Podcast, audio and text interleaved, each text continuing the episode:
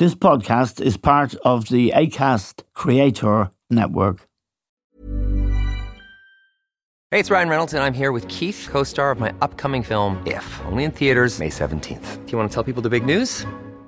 All right, I'll do it. Sign up now and you'll get unlimited for $15 a month in six months of Paramount Plus Essential Plan on us. Mintmobile.com slash switch. Upfront payment of $45 equivalent to $15 per month. Unlimited over 40 gigabytes per month. Face lower speeds. Videos at 480p. Active Mint customers by 531.24 get six months of Paramount Plus Essential Plan. Auto renews after six months. Offer ends May 31st, 2024. Separate Paramount Plus registration required. Terms and conditions apply if rated PG. Hi, I'm Daniel, founder of Pretty Litter. Did you know cats tend to hide symptoms of sickness and pain? I learned this the hard way after losing my cat, Gingy. So I created Pretty Litter, a health monitoring litter that helps detect early signs of illness by changing colors, saving you money and potentially your cat's life. Pretty Litter is veterinarian developed, and it's the easiest way to keep tabs on your fur baby's health right at home. Go to prettylitter.com and use code ACAST for 20% off your first order and a free cat toy. Terms and conditions apply. See site for details.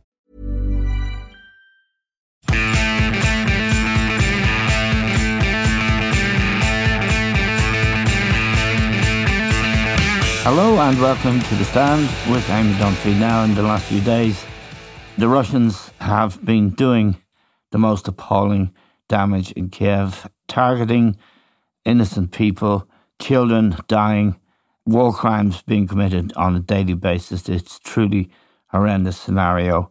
Of course, what's preventing Vladimir Putin from having his way and invading Ukraine and perhaps other countries in that part of the world if he succeed, were to succeed in Ukraine.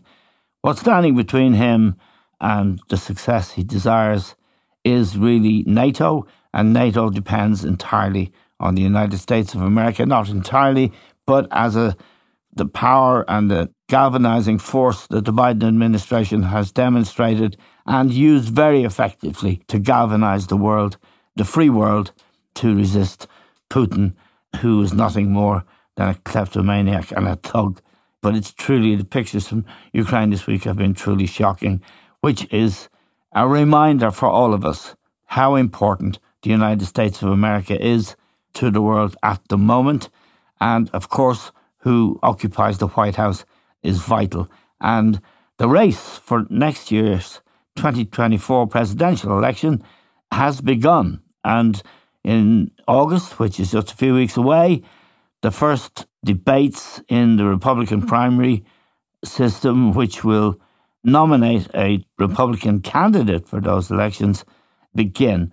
Donald Trump is a warm favourite, despite entry into the race of Ron DeSantis, the powerful governor of Florida who won that swing state by 20 points, and he was thought to be a serious rival for Trump. That hasn't happened.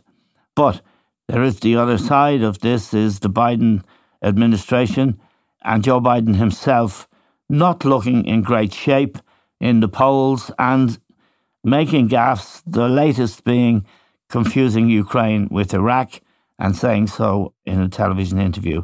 We're joined now from Washington by Niall Stanage, Associate Editor of the Hill newspaper and that newspaper's White House columnist. Niall, the importance of what's going to take place, it's 16 months away, but can't be really overstated, in my view, for the West. I'm sure from all our conversations that you largely share that view.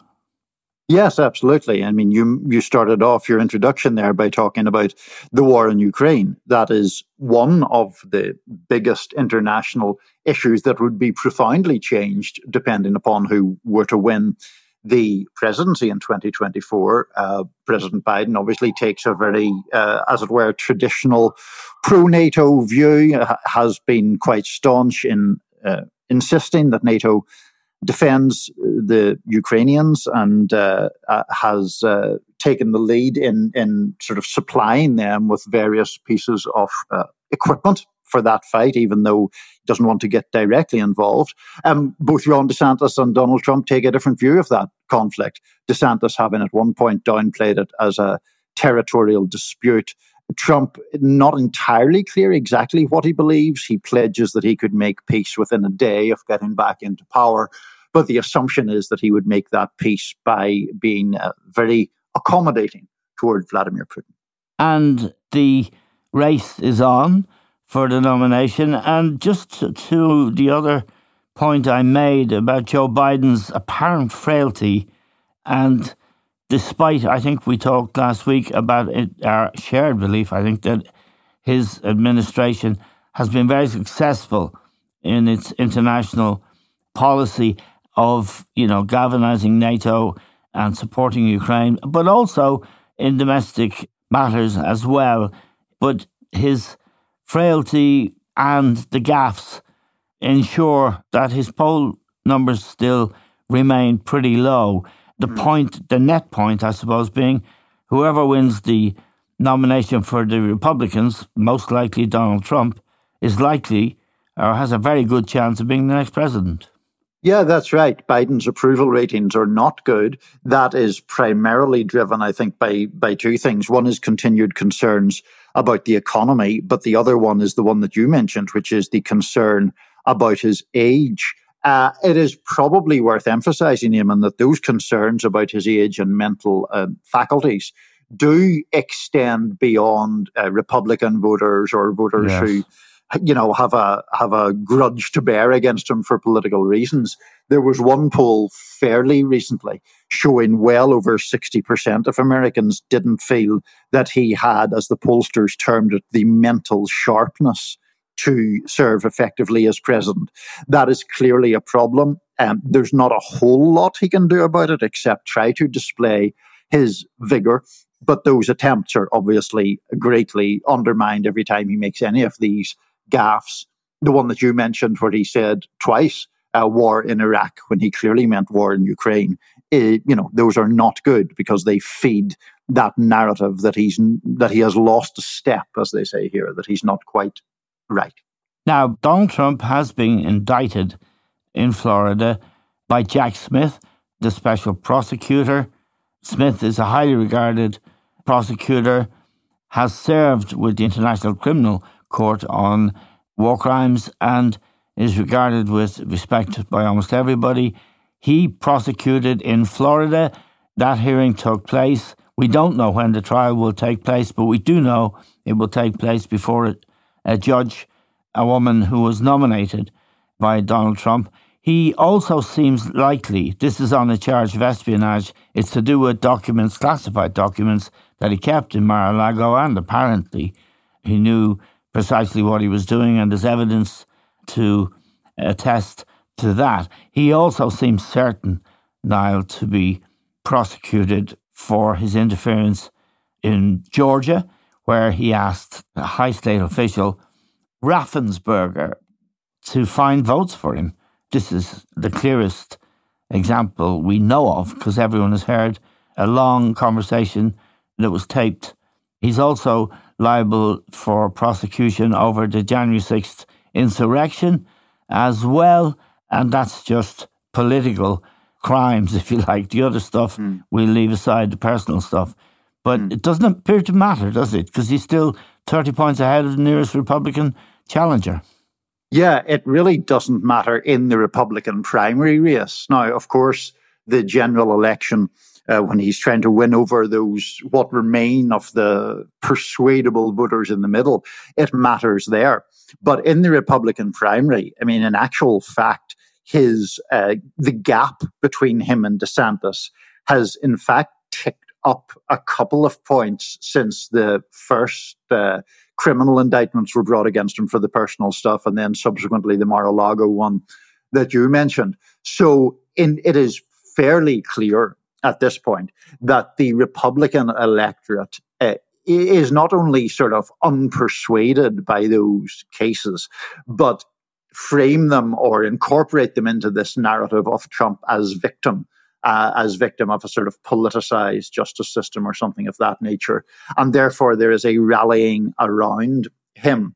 It also means, of course, that he dominates the headlines, which eh, has the effect of starving his rivals of the, the oxygen of publicity, as they used to say in the old days. And so that has an effect too. So right now, Donald Trump is clearly a, a very strong favorite to win the Republican nomination. maybe one of the other candidates, DeSantis or someone else, will emerge, will will catch fire and get momentum. But right now, uh, Trump is well clear of the chasing field. And yet again, we discovered in this past few days that he attempted to influence the 2020 election that he lost mm. by trying to persuade the governor of Arizona to find some votes as well. Mm-hmm. That's yeah, no, you know extraordinary, really. Yeah, it's it's interesting that this probe or these investigations are now extending out past the Georgia matter that you mentioned to Arizona, another state that President Biden won by a very narrow margin. He won the whole state by fewer than 11,000 votes. But it has now emerged that Trump, while still president, spoke to the governor of Arizona, Doug Ducey, to uh, discuss those results. But one of the key points is that Ducey, in his role as governor, was, um, I mean, basically certifying those results. And of course, the assumption or the suspicion is that Trump was calling him to pressure him not to do that, not to make that certification. Ducey has not spoken about this in any detail publicly. Um, the call happened, um, but we don't know exactly the content of it. Ducey at times has been very pro Trump, at other times has been a bit distant from him, uh, and has seemed to try to walk a bit of a, a bit of a tightrope. Um, he's now out of office, incidentally. Arizona now has a Democratic governor. But it is yet another uh, difficulty, legal difficulty at least, for Donald Trump as he uh, continues his bid to regain the White House. Now, the effort in Georgia in which he urged the Secretary of State, Brad Raffensperger, a Republican who voted for Trump, mm-hmm. who has given evidence to Jack Smith, has been interviewed by Jack Smith. This really looks like, because we've all heard the recording of Trump asking him to find a precise number of votes that would mm. take him over the line. Everybody's heard it. There surely can't be any defense, can there? Well, you wouldn't think so. I, I mean, I suppose well, I, I, don't really know, honestly, what the Trump defense will be if he is actually charged. That recording that you're alluding to seems on its face to be blatant evidence of election interference. There has at times been some uh, rather uh, convoluted argument that if Trump honestly believed he was being defrauded, then would those a call like that become an attempt to right a wrong rather than to commit a wrong? Uh, that seems uh, an unpersuasive argument to me, to say the very least. But uh, we'll have to see. He hasn't even, as as you know, been charged yet with the Georgia matter. That's a, a prosecutor in Georgia a woman by the name of Fani Willis has been leading the probe there and has not announced as yet what her actions will be, even though, of course, the evidence in that call seems very, very strong. And there is one other extraordinary fact that the Democrats, should anything happen to Joe Biden, or should he become, you know, almost unelectable because of his mental frailties and the fact that if he were elected, he'd be 86 mm. when he left office.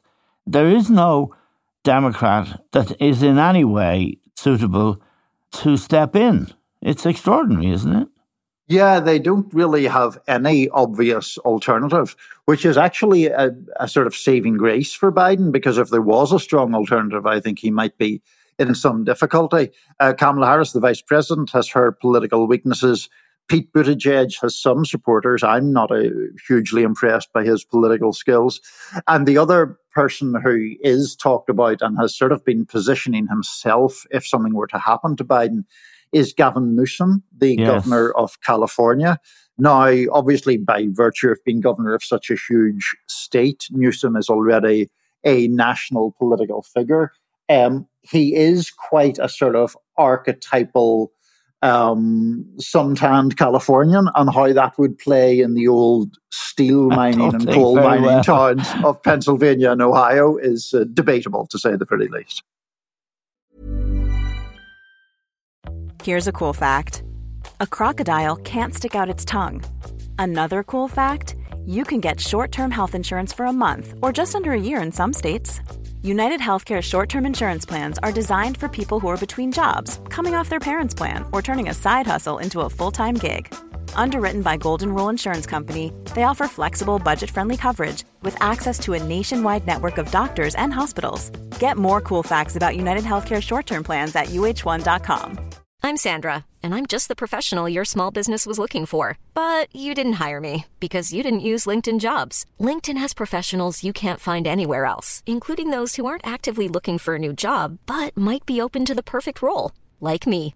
In a given month, over 70% of LinkedIn users don't visit other leading job sites. So if you're not looking on LinkedIn, you'll miss out on great candidates like Sandra. Start hiring professionals like a professional. Post your free job on linkedin.com/people today. Planning for your next trip? Elevate your travel style with Quince. Quince has all the jet-setting essentials you'll want for your next getaway, like European linen, premium luggage options, buttery soft Italian leather bags, and so much more. And it's all priced at 50 to 80% less than similar brands. Plus, Quince only works with factories that use safe and ethical manufacturing practices. Pack your bags with high-quality essentials you'll be wearing for vacations to come with Quince. Go to quince.com slash trip for free shipping and 365-day returns.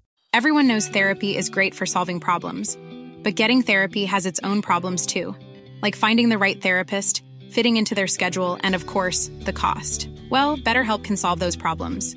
It's totally online and built around your schedule. It's surprisingly affordable too. Connect with a credentialed therapist by phone, video, or online chat, all from the comfort of your home. Visit betterhelp.com to learn more and save 10% on your first month. That's BetterHelp H E L P. Now, Biden's coming to Europe this week, this coming week, among other things, to visit King Charles in London, mm-hmm. and indeed Rishi Sunak, who was the British Prime Minister and was in Washington recently. Biden's hostility to, to Britain was underlined after that Sunak visit to Washington when it is believed he tried to get the leadership of NATO for Wallace the Minister for Defence in the Tory government, but he was put back in his place. We're led to believe by Biden, who insisted that the man who's in the office at the moment should continue.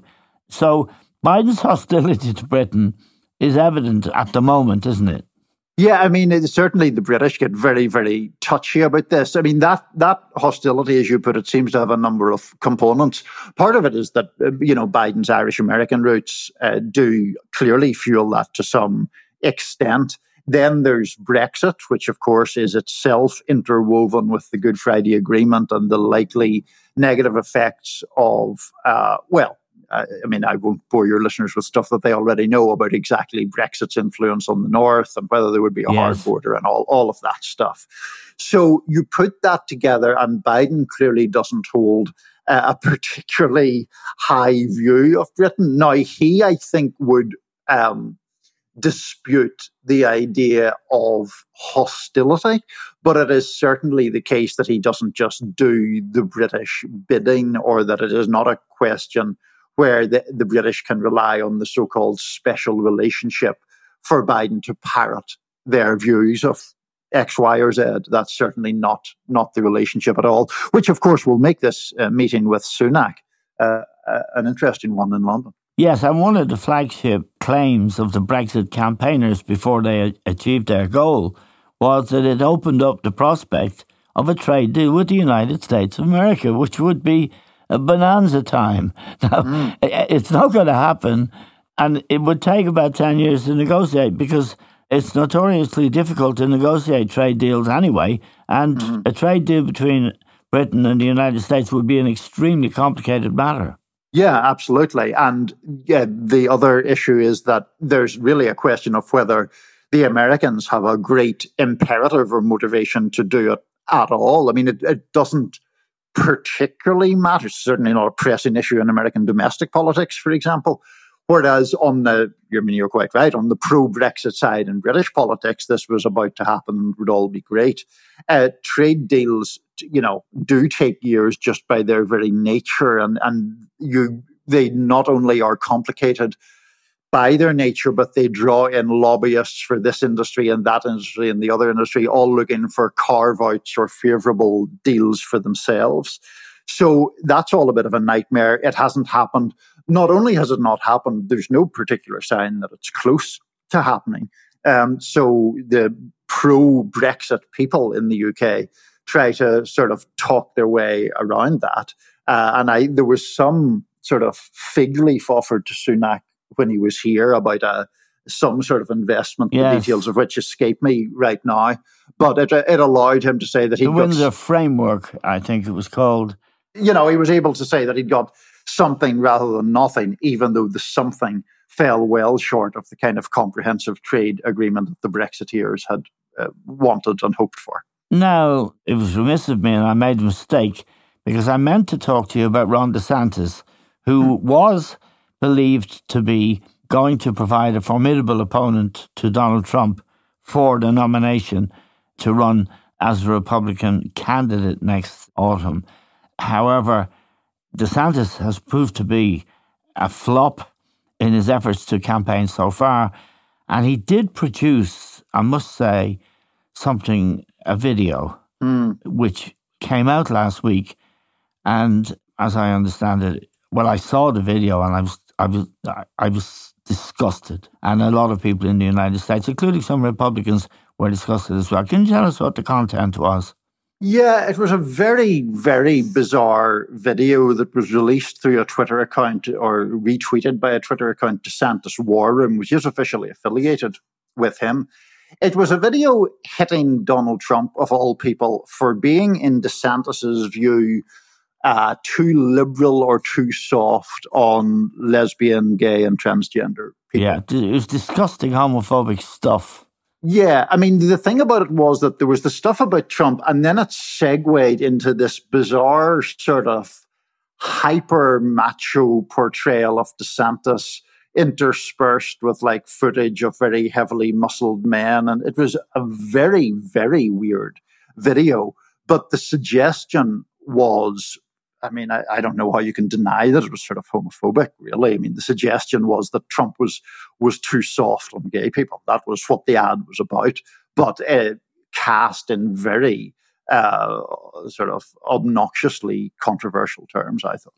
Yeah, and it's strange now because this is the most powerful nation on earth, and yeah, upon which you know whatever its critics and it could well be criticized for its foreign policy over the decades, whatever one thinks about that, it's very important to uh, the survival of a free world and Western democracy.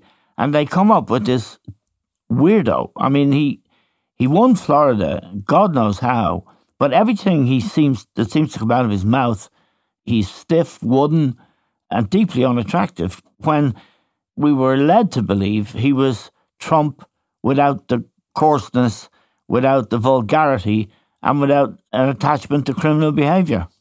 Well, it seems like a large proportion of the Republican electorate so far agree with you, Eamon, which maybe doesn't always always happen if they were listening to our uh, conversations. but um, DeSantis has about twenty percent ish around around about that in the polls. His support has come down quite significantly from before his campaign began. There has been no sign at all of him making progress in his campaign, which is now about a month old. Um, that video was perceived, I think, by a lot of people to have a bit of a whiff of desperation about it because it seemed right. intentionally controversial to get him in the headlines.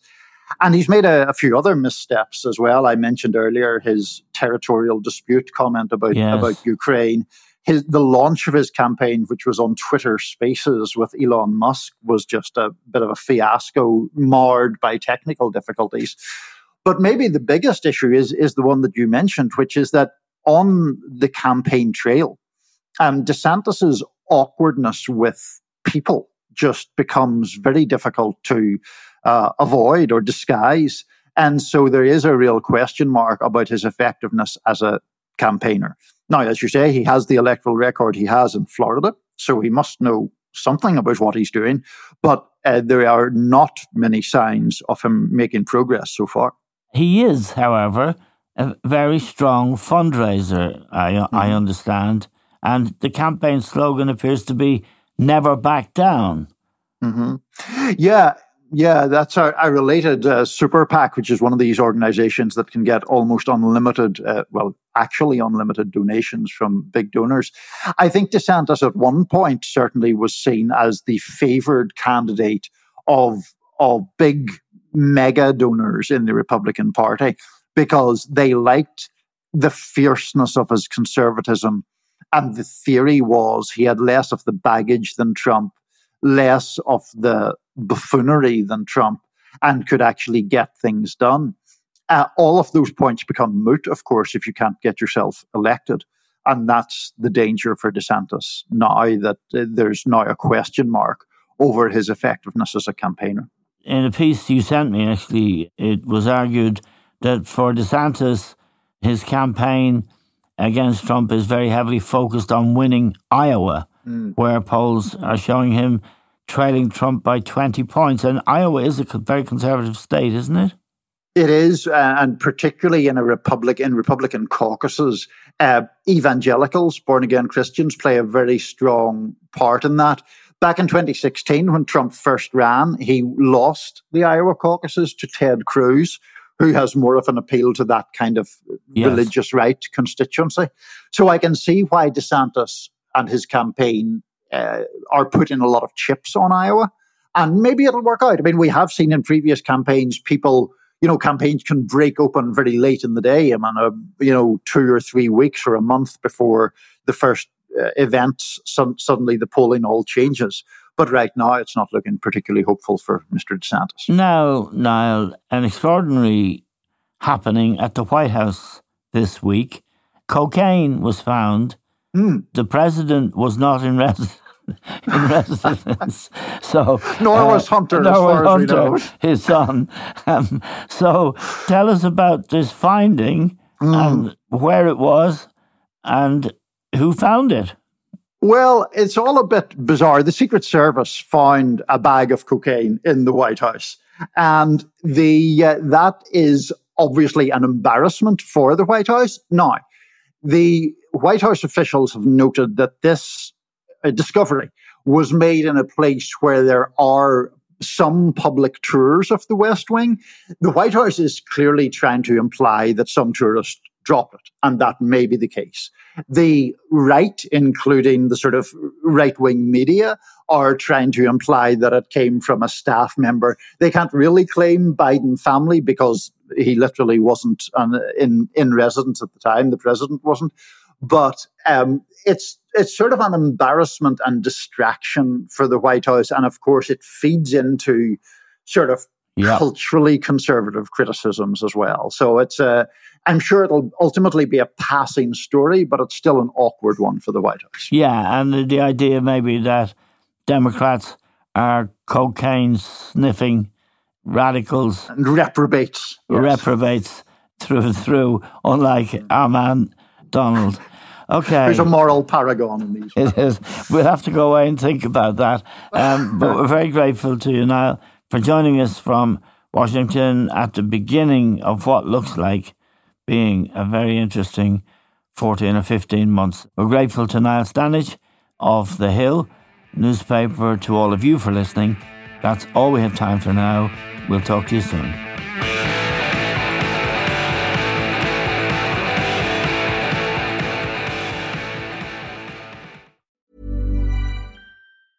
Hey, it's Danny Pellegrino from Everything Iconic.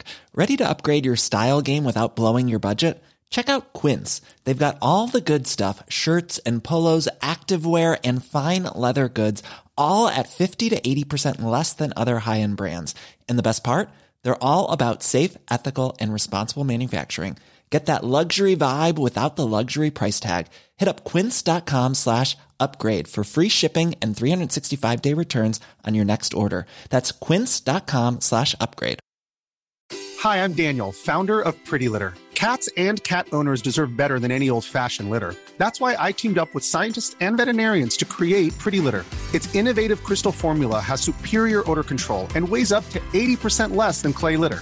Pretty Litter even monitors health by changing colors to help detect early signs of potential illness. It's the world's smartest kitty litter. Go to prettylitter.com and use code ACAST for 20% off your first order and a free cat toy. Terms and conditions apply. See site for details.